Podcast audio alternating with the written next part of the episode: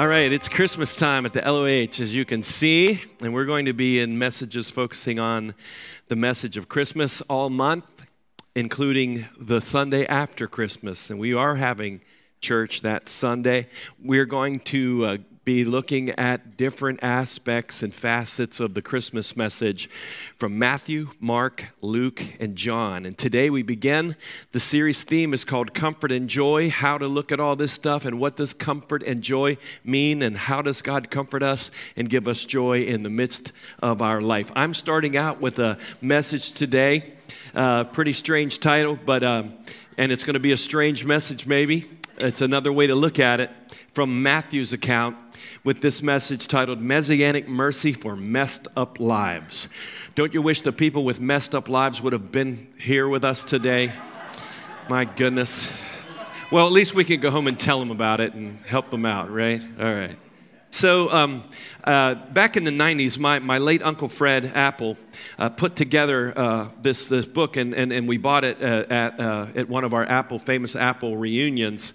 And, uh, and so uh, uh, he tracked us back to a guy named Thomas Gilmore Apple and, uh, from Germany. And um, uh, Joseph Henry Apple, who was uh, the first president of Hood College, he's a relative of mine, but certainly a lot smarter than I. he, he, he found this letter written by Andrew, who was the son of Thomas Apple and he describes the origins of our family line. And it says that it, we came from Germany. Um, and the actual title, uh, real name was Adelbold, meaning bold noblemen. what am I going to say? Uh, I wish I could stop there. Gets worse from there. Um, but then it goes on to say, uh, uh coming from the forests of Sa- Saxony, and, and uh, those who bear his name have been found in Austria, Switzerland, and France. And then he goes on to say, I do not think, but sometimes I have been afraid that this may be the case for us, as I have found out by experience that I have some bad blood about myself. And it has given me a good deal of trouble to get clear of it. The old Saxons chief had a great deal of bad blood about them too, and I thought, well, there's our origin. anyway, that's the, the, that's the Apple side. That's my mom's side that comes from Germany. Um, and uh, my, my McGregor side, the Scott side, uh, comes, uh, of course, from Scotland. And, um, and there are all kind of characters in, in our family line, um, including me. But, uh, eh, but it's, it also, it's also been interesting to find that there has been a scarlet thread of redemption, a faith line in both lines of my family. The McGregor line uh, that uh, has a, the, the McFarland line and the, the Apple line that influenced people of the past that came to know Jesus, uh, including my mother and my father. Um, since time began after Adam's sin, God wove a tapestry through the good and the bad, through the godly and the ungodly, to bring his Savior, the Messiah, Christ, into the world. And the gospel came through others uh, from the very beginning who had great qualities and not so great qualities. There was Peter the apostle, but there was also Simon inside Peter. And uh, there's another side to all of us. Am I right? I am right. Yes. But the Messiah's plan, and you know what? Through, through anointed and very imperfect people, the gospel has gone to the ends of the earth. The gospel that came to you and to me came from someone that God used who was anointed and very imperfect. The Messiah's plan was and is and uh, is to come a fail-safe, perfect plan because under it all, the gospel is a grand reveal of the mercy of God, not a record of great men and women. What are the odds of something incredible happening in the family bloodline of people with the following characteristics liars, conniving to grasp an inheritance unearned belonging to someone else, men with multiple wives at the same time, a line that included rape, prostitution, adultery, conspiracy to commit murder and succeeding, and many cover ups. What would be the odds of that family line living in the winner's circle? That's the family line of Abraham, Jacob, Judah, Ruth, David, and Joseph, the husband of Mary, which means it is the family line of Jesus. Messianic mercy for our messed up lives. Here we go. Matthew chapter 1, verse 1, and then verse 16 from the New King James Version. The book of the genealogy of Jesus Christos Christ, that's not his last name, that's the anointing. The promised one from the Old Testament scriptures walks out in human flesh. He's the descendant of David and the descendant of Abraham. And then we get to the 16th verse. And Jacob begot Joseph, the husband of Mary, of whom was born Jesus, who is called Christ. Now, why does the New Testament start out with this long, uh, uh, verse by verse record of a genealogical line? Why is that important? When we open up Matthew's account, we are coming into a story that is already fluid, a story that is already in motion, a, stu- a story that's been going on from millennia. And when we get to this next verse, we are not at the beginning of the story of God, we're in the middle. And it says the following Now, the birth of Jesus the Messiah was as follows. As, after his mother Mary was betrothed or engaged to Joseph, before they came together, which is the King James varnishing of before they had sexual relations, she was found with child of the Holy Spirit. Then Joseph, her husband, being a just man, and not wanting to make her a public example, was minded to put her away secretly. But while he thought about these things, behold, an angel of the Lord appeared to him in a dream, saying, Joseph, this is the key, son of David, meaning this is a this is a son of David. Get the clue on that. Do not be afraid to take Mary your wife, for that which is conceived in her is of the Holy Spirit. Next verse. And she will bring forth a son, and you will call his name Jesus.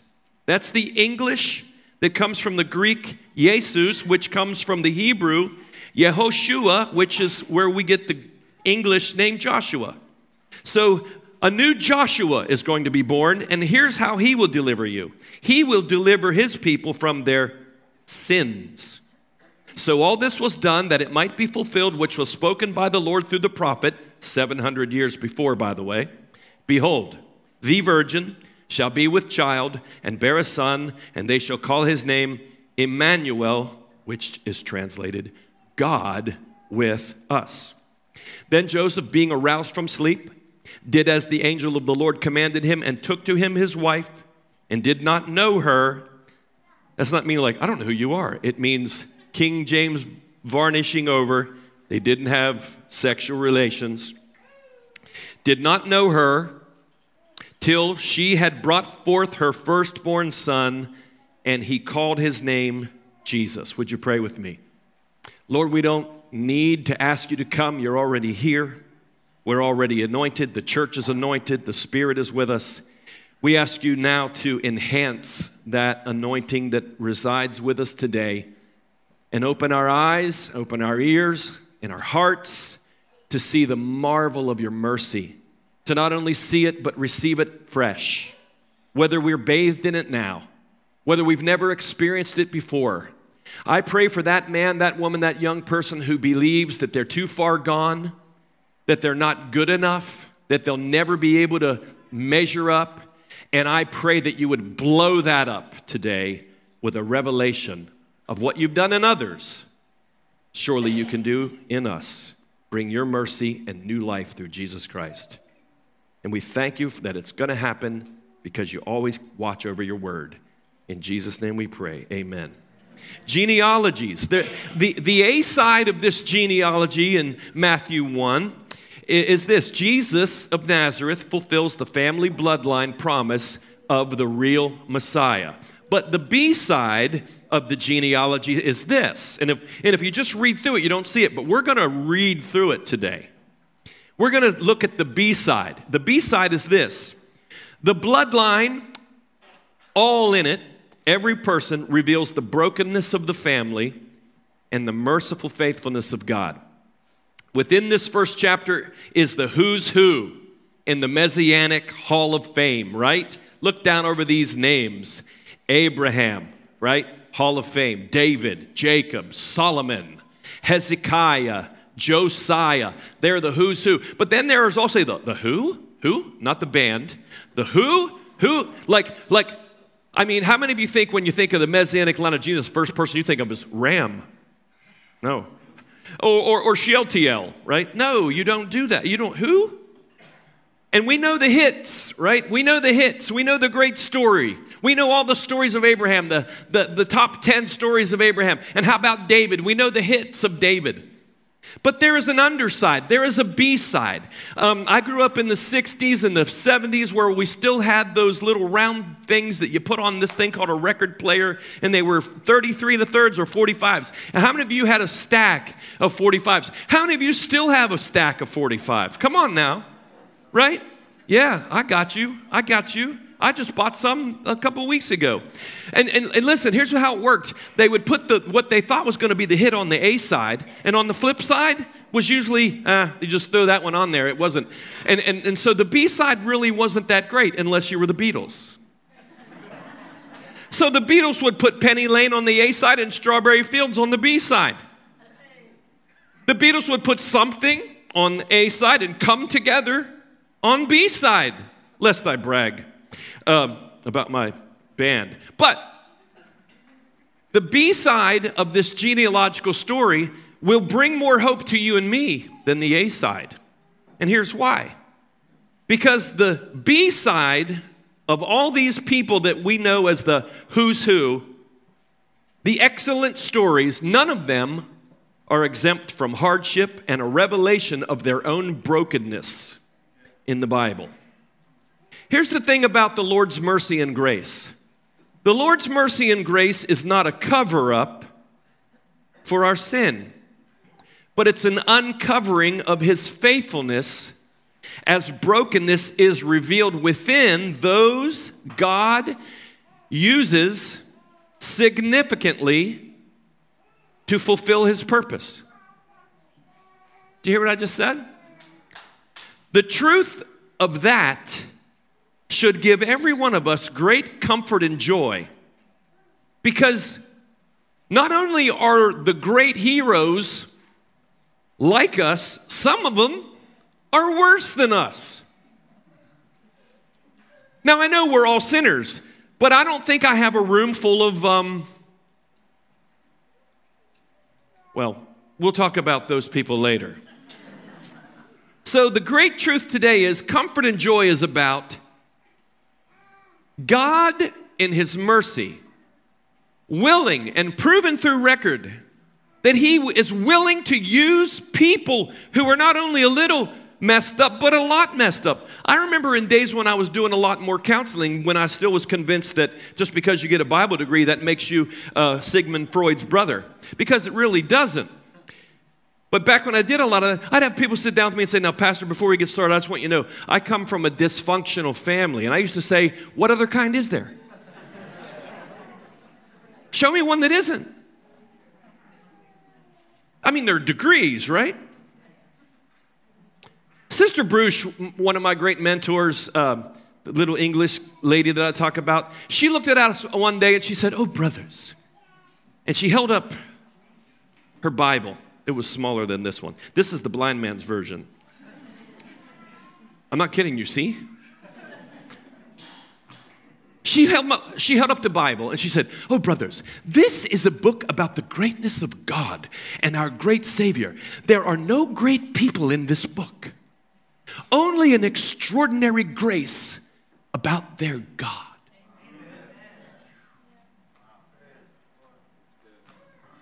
It only cost me $10,000 to hear that.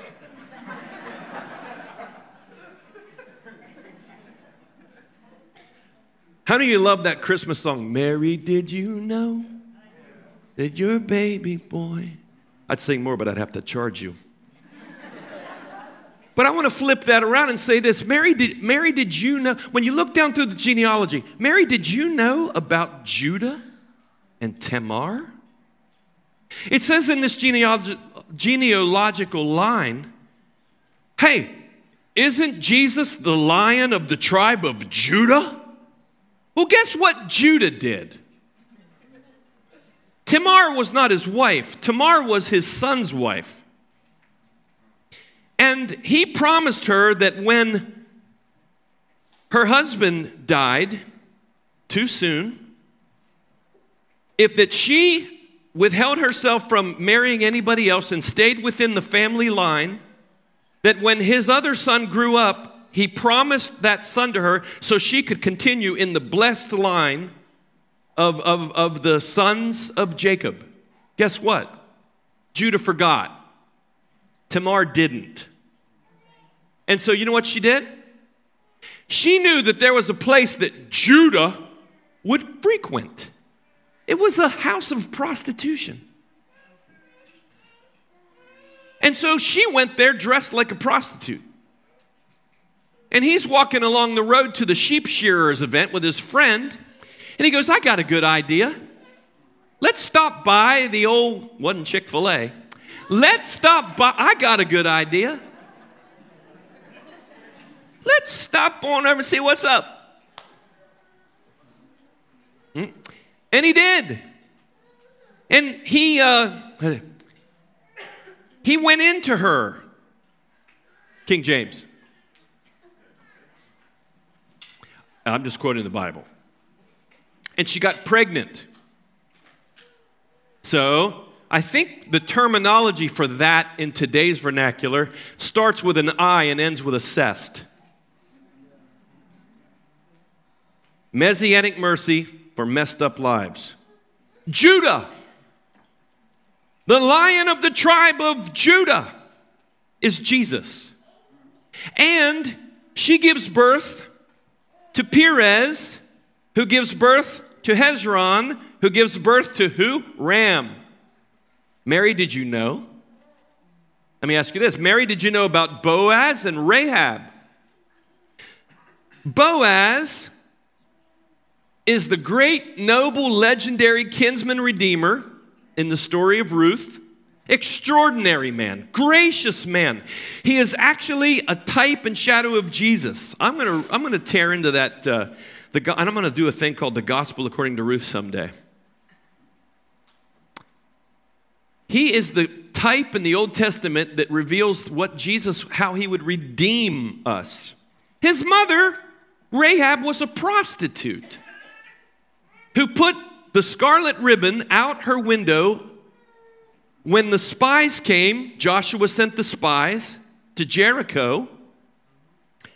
And that Rahab's son was Boaz, who met Ruth, married Ruth. And before we talk about that, let's just talk about Rahab. Rahab, it doesn't say, after she put the scarlet letter down, went on to be a women's ministries leader of the Pentecostal Holiness Bible Believing Baptist Fellowship of the Mother Mary Intercessors Club. If you read it closely, it doesn't even say she stopped being a prostitute. It doesn't say she continued, but it doesn't say she stopped. Mary, did you know? Did you know? We're on the flip side of the hits of the great great patriarchs. Mary, did you know about Ruth? Boaz marries Ruth. Ruth was a Moabite. Why it's important to still study the Old Testament. Most people don't know what that means. You just go, Ruth the Moabite. But if you knew the Old Testament, you go, a Moabite? Here's why you'd go, a Moabite. Because God cursed the Moabites to the 10th generation and said none of them could come into the temple of the Lord. Why was that? I want to tell you in a second. But before I tell you, I want to tell you who Ruth gave birth to. She gave birth to Obed. Who's that? He is the father of Jesse. Who's that? The father of King David. The Moabites. Ruth came from the Moabites, a cursed brood. Why are they a cursed brood? How many of you knew that Abraham had a nephew named Lot? And how many know Lot got in a lot of trouble? Yep, he pitched his cl- tent too close to Vegas because his wife said she loved Vegas. Him being a godly man, he does what his wife tells him to do. Right? We know the story of Sodom and Gomorrah. Unless we make people nervous, we won't talk about that. So after Sodom is destroyed and Lot's wife turns into a pillar of salt, we won't talk about that either. He lived in a cave with his two daughters, and one day the older daughter said to the younger, I've got a great idea. Let's get our father drunk and have him sleep with us.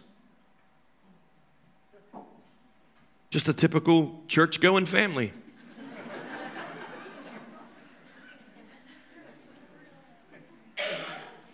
In the Bible, the Bible's, it's like the, watching the old series Dallas.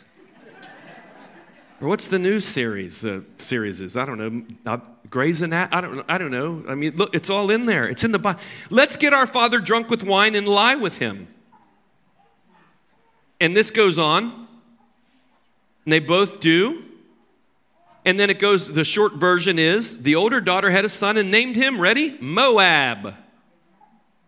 So, in this genial, Mary, did you know that your ancestors were really, really messed up. Mary, did you know?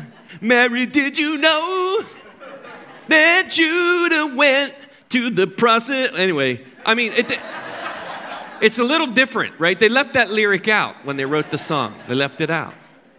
Hey, God didn't leave it out. You know why God didn't leave it out? because he knew that there'd be people in our generation and other generations that think they're not good enough to follow Jesus, that think their, their families are too messed up. How could they ever be in ministry when, how could they, how, I've had people that I've asked to come to our church, and I've literally had this answer Tim, if I came to your church, the walls would cave in. I said, I promise they won't. I know, you should see the, some of the people that are there.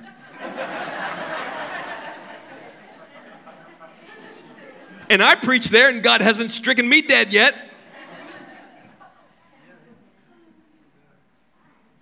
Mary, did you know about David and Goliath? I mean, Uriah. And look what I have here. See how I capitalized Bath and Bathsheba?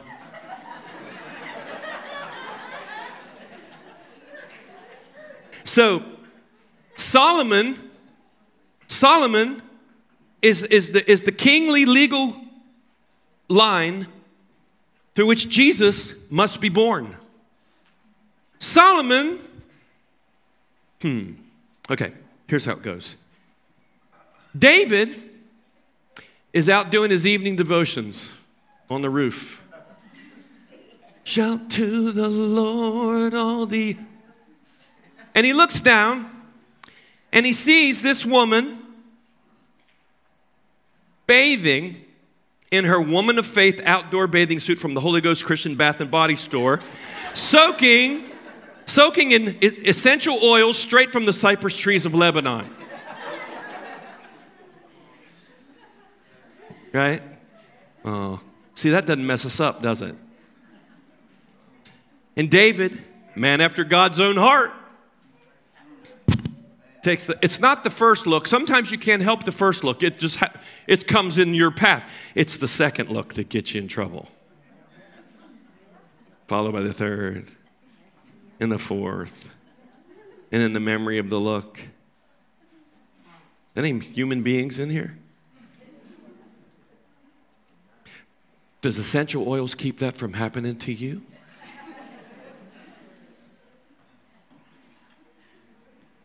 We're talking about messianic mercy for messed up people in the Bible. So he thinks to himself, I got an idea. Who is she? That's the wife of Uriah, one of your most trusted warriors, who would not only take a bullet for you, but is taking bullets for you. He goes, Hmm, I got an idea. Let's get him out on the front lines and get him killed so I can fulf- so I don't have to sin. I can just have a biblical way in. And I'll add her to my other wives. Other wives? Where's the verse where God goes in? I was mad about that and kicked. What are we, Mormons?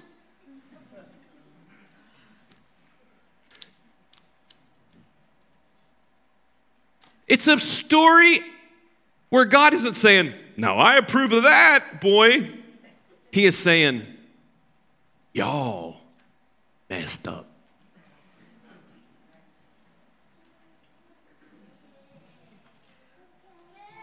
Let's keep going. Isn't it interesting today? Behind the giant killer was this guy. Same guy. Can I ask you this? Did, did, did, David kill Goliath out of his own strength, or did um, the Holy Spirit empower him? Isn't that weird? Is anybody hot like me, or am I just preaching, getting myself hot? You guys ready to pass out? Or is it just me? I got a sweater on today. I thought it was ugly sweater week, but I was wrong. No, it's not.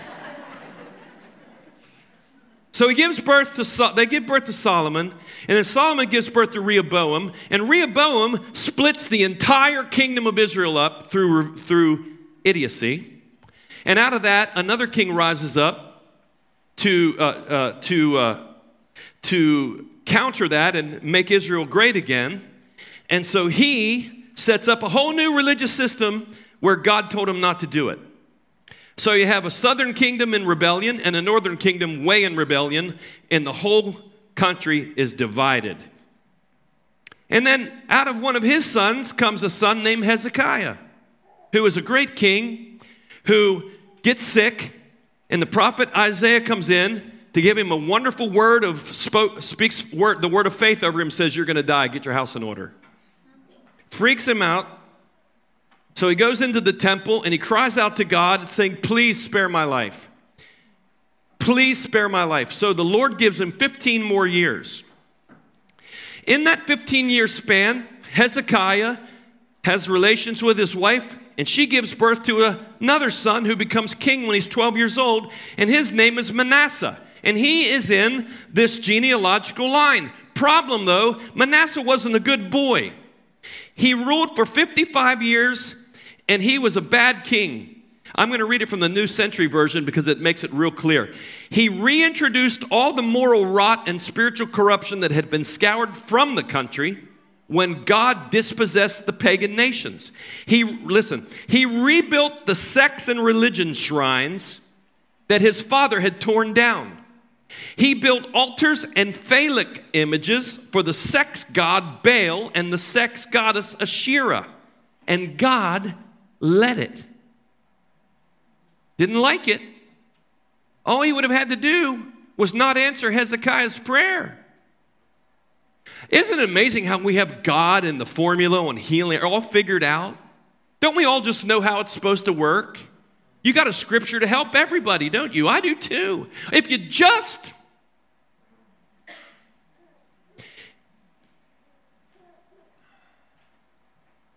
And he caused them to worship the cosmic powers. He built shrines to the cosmic powers in the temple of God. He burned his own sons in a sacrificial rite in the valley of Ben Hinnom. In other words, he'd have been out there in front of the Supreme Court last week. He practiced witchcraft. He practiced witchcraft and fortune telling. He held seances and consulted spirits from the underworld. You know what else he did? Most scholars say he had Isaiah arrested and sawed in half. The one who gave us the verse about the virgin will conceive, the one who gave us the he was wounded for our trans, him. And if God, God, did God know this guy was going to pull that off? He did. We're looking at the B side. All these things. If God cared about people, why this? Listen, that's not the question. The question is, why would God let any of us in?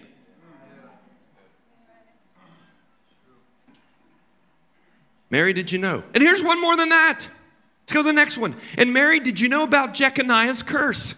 Jeconiah is in the Matthew genealogical line. He is a king under these kings, and it's through this line that Jesus will have to, and he didn't ever claim it, but the, the, the apostles are that Jesus has a legal right to the throne of David through this line, and Jeconiah's in there. Problem.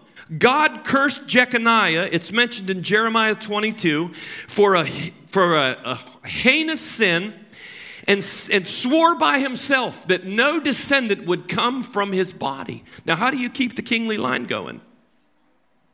There are two genealogies in the Gospels one's in Matthew, and one's in Luke.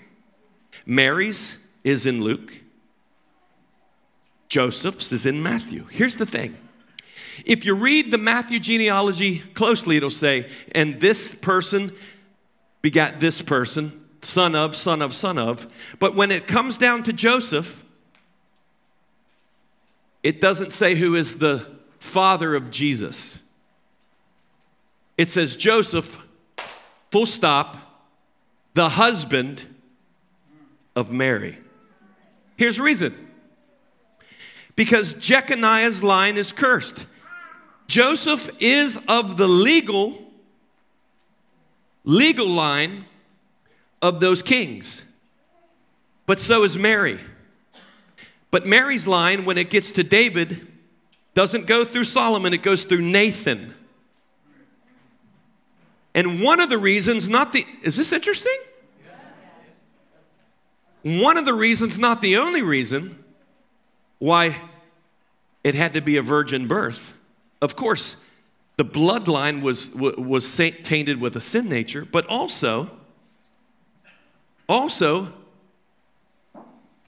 there was no line that could come through Jeconiah, through Joseph's side, except for legal for a legal technicality that made Jesus in that line being the not biological, but the familial uh, heir to Joseph gives him the legal right from that aspect.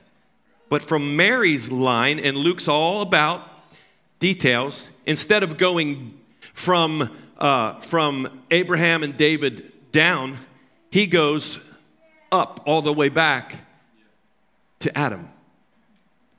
Interesting, huh? So, what does all that mean? By the time Jesus is born, the great family tree of the kings has been lofted down to a stump. Lofted down to a stump. Isaiah says it will be this way. Look what he says Isaiah 6. The Lord has removed men far away and the forsaken places are many in the midst of the land, but yet a tenth will be in it. There's always, God always, God always has a people, even if it's down to a few, and will return and be for consuming, as a terebinth tree or as an oak, whose stem remains when it is cut down. So the holy seed, that's the Messiah, shall be its stump. God doesn't need a nation. God doesn't need you. God doesn't need me. God, what did John the Baptist say? Don't think because you're Abraham's descendants, God can take this stone and make it a descendant of Abraham. The next verse there shall come forth a rod from the stem of who? Jesse. And a branch shall grow out of his roots He will grow up like a young plant before us, like a root from dry ground. Do you see that? And then in Isaiah 53, talking about the Messiah, when he's a man, he possessed no splendid form for us to see, no desirable appearance. He was despised and avoided by others, a man who suffered, who knew sickness well, like someone from whom people hid their faces. He was despised, and we didn't think about him. What this is saying is what Paul summarizes in Romans. So are we Jews better than the others? Huh? No. We have already said that Jews and those who are not are all guilty of sin. There is no one righteous, not even one. Everyone has sinned and fallen short of God's glorious standard. Now, for all of us newborn Christian believers, I've also found that everyone keeps sinning. Raise your hand if you stopped sinning when Jesus saved you from your sin. Raise it up. Come on up, you can finish.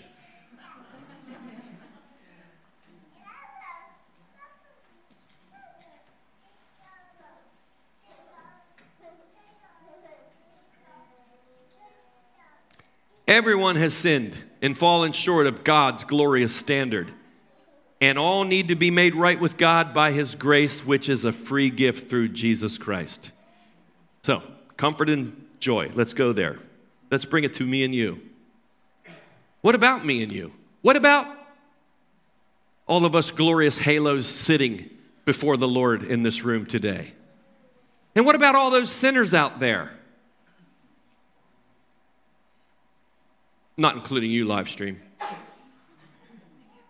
What about people with a past, and not only a past, but a present that doesn't measure up to God's perfect? perfect standard. And what about in our future when we won't measure up? What about if we're really not like our Instagram portfolio for real?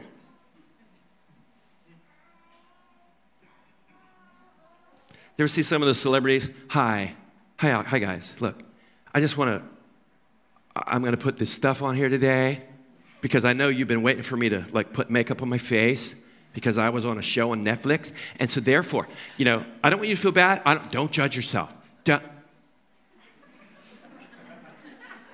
We are messed up folk. Not the people that do it, the people that watch it. You look down, 1.5 thousand people are watching right now. Woo! What the heck? Seriously? How do I know? Because I watch.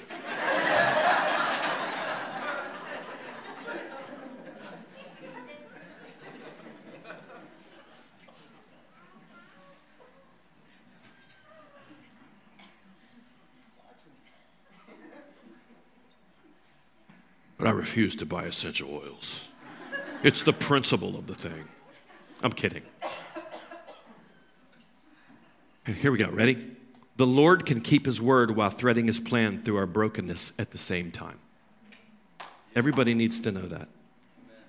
The Lord can keep his word while threading his plan through our brokenness. Let's not think about all the sinners out there. Let's think of the sinners right here. Huh? Maybe you're a dad and you've been evaluated your whole life as not measuring up. And even though you have friends and others who affirm you today, it doesn't hit home because you carry the deep question that you've carried your whole life that was never answered by the people that you needed to answer that question. Do you have what it takes? Therefore, your quest is to prove somewhere along the way, somehow, even as you wear completely out, that you have what it takes. But even when you do something that seems to be what it takes, you still wonder and you still work and you still worry. And you don't show your worry in worship. You don't show your worry to your wife. You don't show your worry to your kids. But you worry if you're ever found out that you don't measure up. It haunts you continually. Is there a place for you in the genealogical messianic line? There is. You've never made the who's who in your family. You've never made the who's who at your job or jobs. If your name is mentioned at work, people go, Who? Ram? Shiltio? They don't go, oh yeah, Doug Heffernan. Oh yeah. Where would this company be without Fred Flintstone? Where would we be? I know. And there are names of men in this first chapter. You got to read it. Go re- and then go read the Luke one, and you'll read the thing. And here's the thing: there, there are some people named in this genealogical record that if you if you look up any commentary, they'll just say, "Yeah, there was a guy named this, and uh, he was related to him, but we don't have, we don't know much about him." But here's the deal about these no names that are named in this line. Without them, the whole bridge blows up. Without him, the link stops. Without them, it's there is no link. There's no gospel. There's no you. And in their time, maybe they just thought, who am I? Do you know there are people who've gone off to find themselves and they still haven't found themselves? And you may never achieve a well done in this life in the eyes of anyone. And the people that you and I long if just they would say it. Sadly, sadly, there are those who will never hear it. That's not right, but it's real. But my friend, if you in your humility can somehow realize that the only approval you really need is what I really need from God through Jesus that says, This is my beloved son. This is my beloved daughter. God can raise you up and use you even when you don't even know you're being used. Like my father, whose main mission in life he didn't realize he accomplished was getting his kids a regular, continuous basis into the house of the Lord to hear the gospel of Jesus Christ that incrementally and slowly began to make an impact into my heart. How about you, woman? Mom? Maybe you carry a question How will I father my kids as a mother with a father absent? Excuse me, Walgreens is calling to tell me my prescription's in. Don't they know some of us go to church? Forgot to turn the volume down. My assistant didn't help me do that. My assistant, J- Graham, he was down there in the front. Let me go back and say that again because I forgot what I was saying. Let's say you're a mom and you think, how am I going to father my kids as a mother with no father in the house? Or a father in the house, but he's not in the house. Here's the answer it will be much harder for you than most. That's true. But the hard things in life do not separate us from the mercy of Messiah. Actually, it attracts him. If you search the scriptures, that's what you see. When people are forsaken by everybody, including the godly, Jesus shows up for them.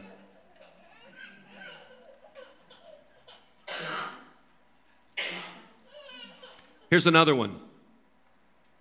And I know there's, this is the world we live in now. How can I come out of the darkness and the pain of sexual abuse and live like a holy bride untainted before the Lord? Truth? It will be harder for you,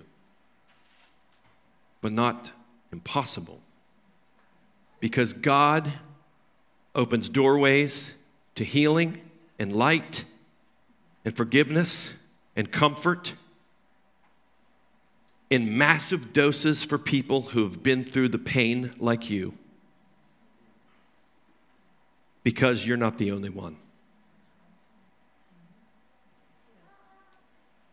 The pain of sexual abuse is so rampant in the world And people aren't necessarily coming out of the closet saying this, that. Not everybody's saying me too. Not everybody. but it's real. And the reason why Jesus put the B side of the A side in here is because he is saying, I can thread a beautiful tapestry even through the stories that you don't want anybody to know about. And not only do it for you, but because I do it through you, hope for others will know God can do it for them. That's what comfort and joy mean. Here's the second point The Lord remains faithful to us even as we struggle with mystery and tragedy in others and in our own line. His faithful mercies promised to David are promised to us as well. Mysteries? What do you mean? I mentioned a few. The Hezekiah thing. Do you understand? I don't get that. Right? I want to march right up to God and tell him. I don't get that. Why did you let? Wouldn't it have been better for Hezekiah to croak? Instead of give birth to Manasseh? Oh, by the way, that's not the end of Manasseh's story. Manasseh got right with God, and in the Chronicles it says, There is no king that ever repented as deeply as Manasseh. We better be careful when we see people in the moment of their life taking a still shot and defining it for the rest of their life. We're talking about a Messiah who is passionate, passionate, passionate about threading mercy into messed up lives. And that makes you and I fully eligible.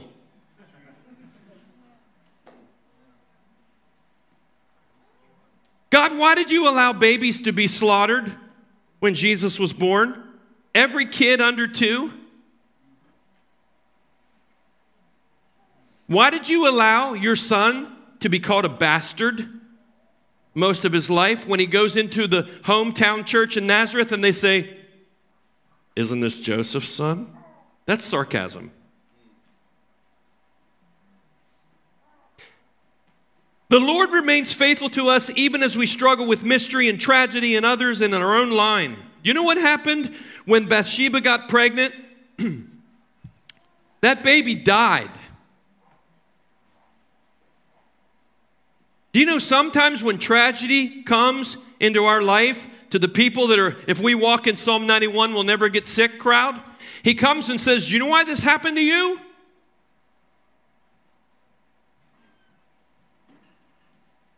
Here's the real truth there are no easy fixes, there are no easy formulas, and there are no easy explanations. And there's no denying, unless you live in it, pain and perplexity, even in the life of a believer who lives in the light of God's true word. This is a book not about great men and great women who understood him fully. This is a book about the greatness of a God whose loving kindness toward broken people is from everlasting to everlasting. His ways are not our ways, His thoughts are not our thoughts. For as high as the heavens are above the earth, so great is His loving kindness toward those who. He keeps His word. I'm going to close with this. There are 108 messianic prophecies in the Old Testament. 108. Jesus of Nazareth fulfilled them all. I said that with my Appalachian. I said, fulfilled them. Fulfilled them all. In Josh McDowell's book, Evidence That Demands a Verdict, he says this One of the 108 messianic prophecies fulfilled by Jesus, one, just to be born of a virgin, is astounding. In 1958, renowned mathematics and astronomy professor Peter Stoner studied and calculated the chances of the fulfillment of messianic prophecies. He concluded that the probability of even eight of those 108 coming to pass is conservatively 1 in 100 quadrillion. Now, if you're not a math major like me, all you can say is that sounds like that's really impressive. But if you are into math, your mind's blown right now. That is one with 17 zeros following. So that inspired me when I read that to write this. And I posted it on Facebook the other day. I wrote this The Lord Himself, speaking through the prophet Isaiah, challenges those who worship uh, other so called gods. It's as if He says throughout all the ages, What promises have you made? What have you announced before it came into being and then by your power brought it into being against all odds? Tell us. Show us, Brahma. Show us, Allah. That's right. He just called them Bel and he named their names, Dagon and all these. He named their names. It's like in the arena of the so called gods of the East and the West, God literally throws down the gauntlet and asks them to compare to Him. And then I wrote this Have you ever taken the Christmas story out of the romance to do the, to do the math? And then I wrote this because I was starting to get anointed. And I had two cups of coffee already. I wrote, God needs no pat on the back or a teary eyed emotional thrill and chill at a Christmas tree lighting and a carol sung by those who will put him back in the box until next year. We are but grains of sand. The revelation of Jesus, God in human flesh, dying for the sins of all humanity, is the meaning of all meanings. Jesus being born to die to give each of us undeserved the privilege to be raised from the tomb of our own dead soul as a pure gift of His goodness and His grace and His mercy, in spite of our delay and even indifference. He calls us still to come and enter by faith into mercy, grace, and love. That's the reality of all realities. And it's the opportunity of a lifetime. But that opportunity of a lifetime can only be seized within the lifetime of that opportunity. And that opportunity ends when the time of your life ends.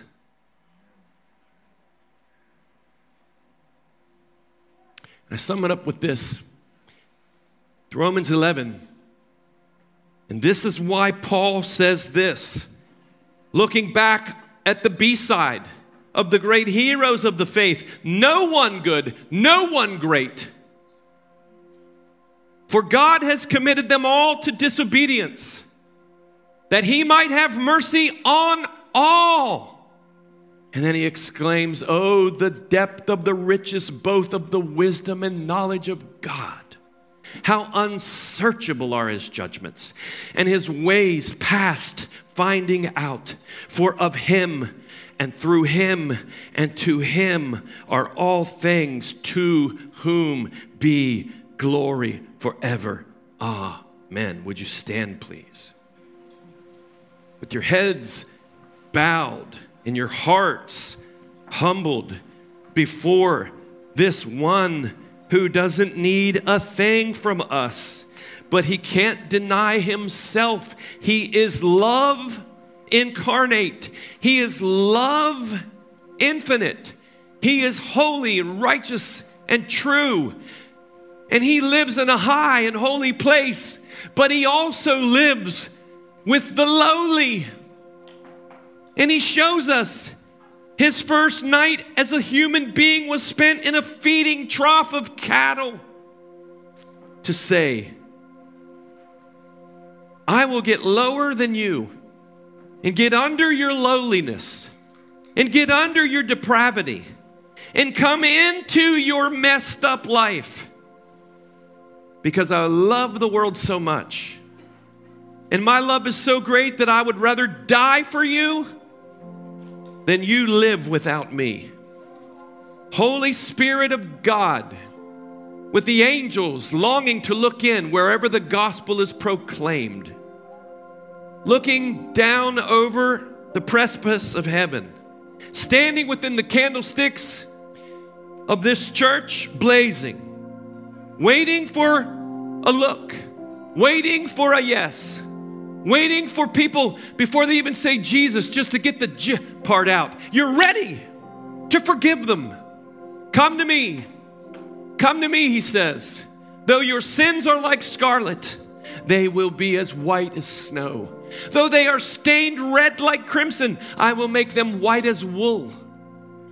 For my ways are not your ways, and my thoughts are not your thoughts. Seek the Lord while he may be found. Call on his name while he is near. Let the wicked forsake his way, and the unrighteous person his thoughts, and come to God, and he will have a mer- he will have compassion on you, and he will freely and abundantly pardon you. That's the good news. Comfort comes to those who throw all of their wreckage into his arms Joy comes to those who have a revelation that, in spite of all the wreckage, in spite of the secrets, in spite of the haunting shadows and ghosts of the past and the present, He longs to bring you the joy of an experience of having all your sins separated from you forevermore.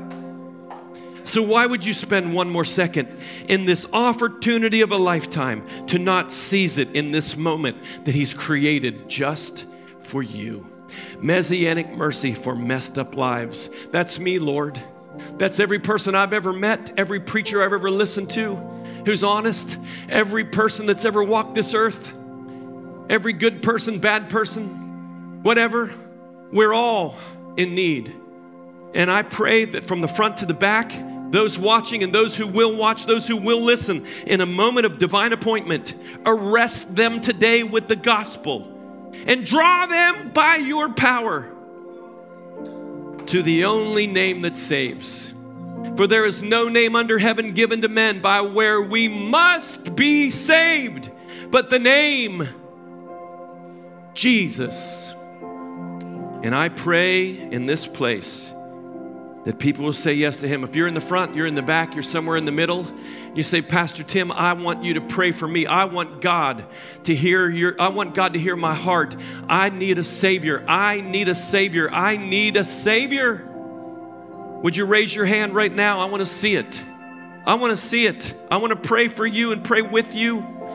I want to see it over here on my left, over here on my right, front, back. Pastor Tim, will you please pray for me? I see it. Anyone else? Yes, you can put it down. Put it up, put it down.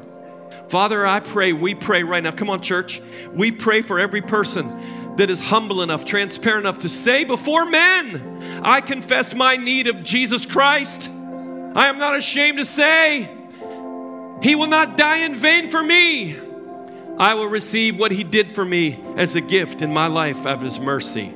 I pray for every person that prayed that prayer, Lord. As Paul said to the Thessalonians, Lord, that your gospel came to them with power and much assurance. I pray your gospel would come now, not only in words, but in a demonstration of the Spirit and power, so that everybody that raised their hand and those who wanted to and didn't will not have their faith in a preacher, but in the faith of the power of God. And I pray it today.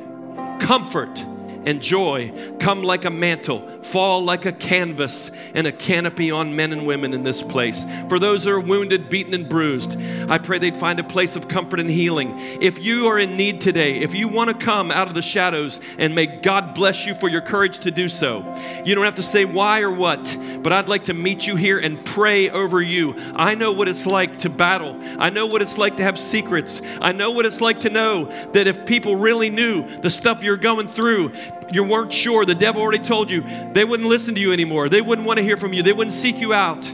I know that lie. The devil's a liar. Some of the greatest healers in the world are people that have been healed and are healing in their greatest hurts. May God bless you as your ministry begins through the healing that happens through the hurts in your life. Why don't you start today? Walk out of the shadows, find a place before the Lord, and as Ruth said to Boaz, meaning what we would say to Jesus, Jesus, cast your garment of loving kindness over me. Her whole life changed from theirs. Would you do it as they sing? I'll meet you right here. Others will come and pray with you and pray for you. God believes in you. God believes in you. Let Him do a work of great healing in your life in Jesus' name. That's my message.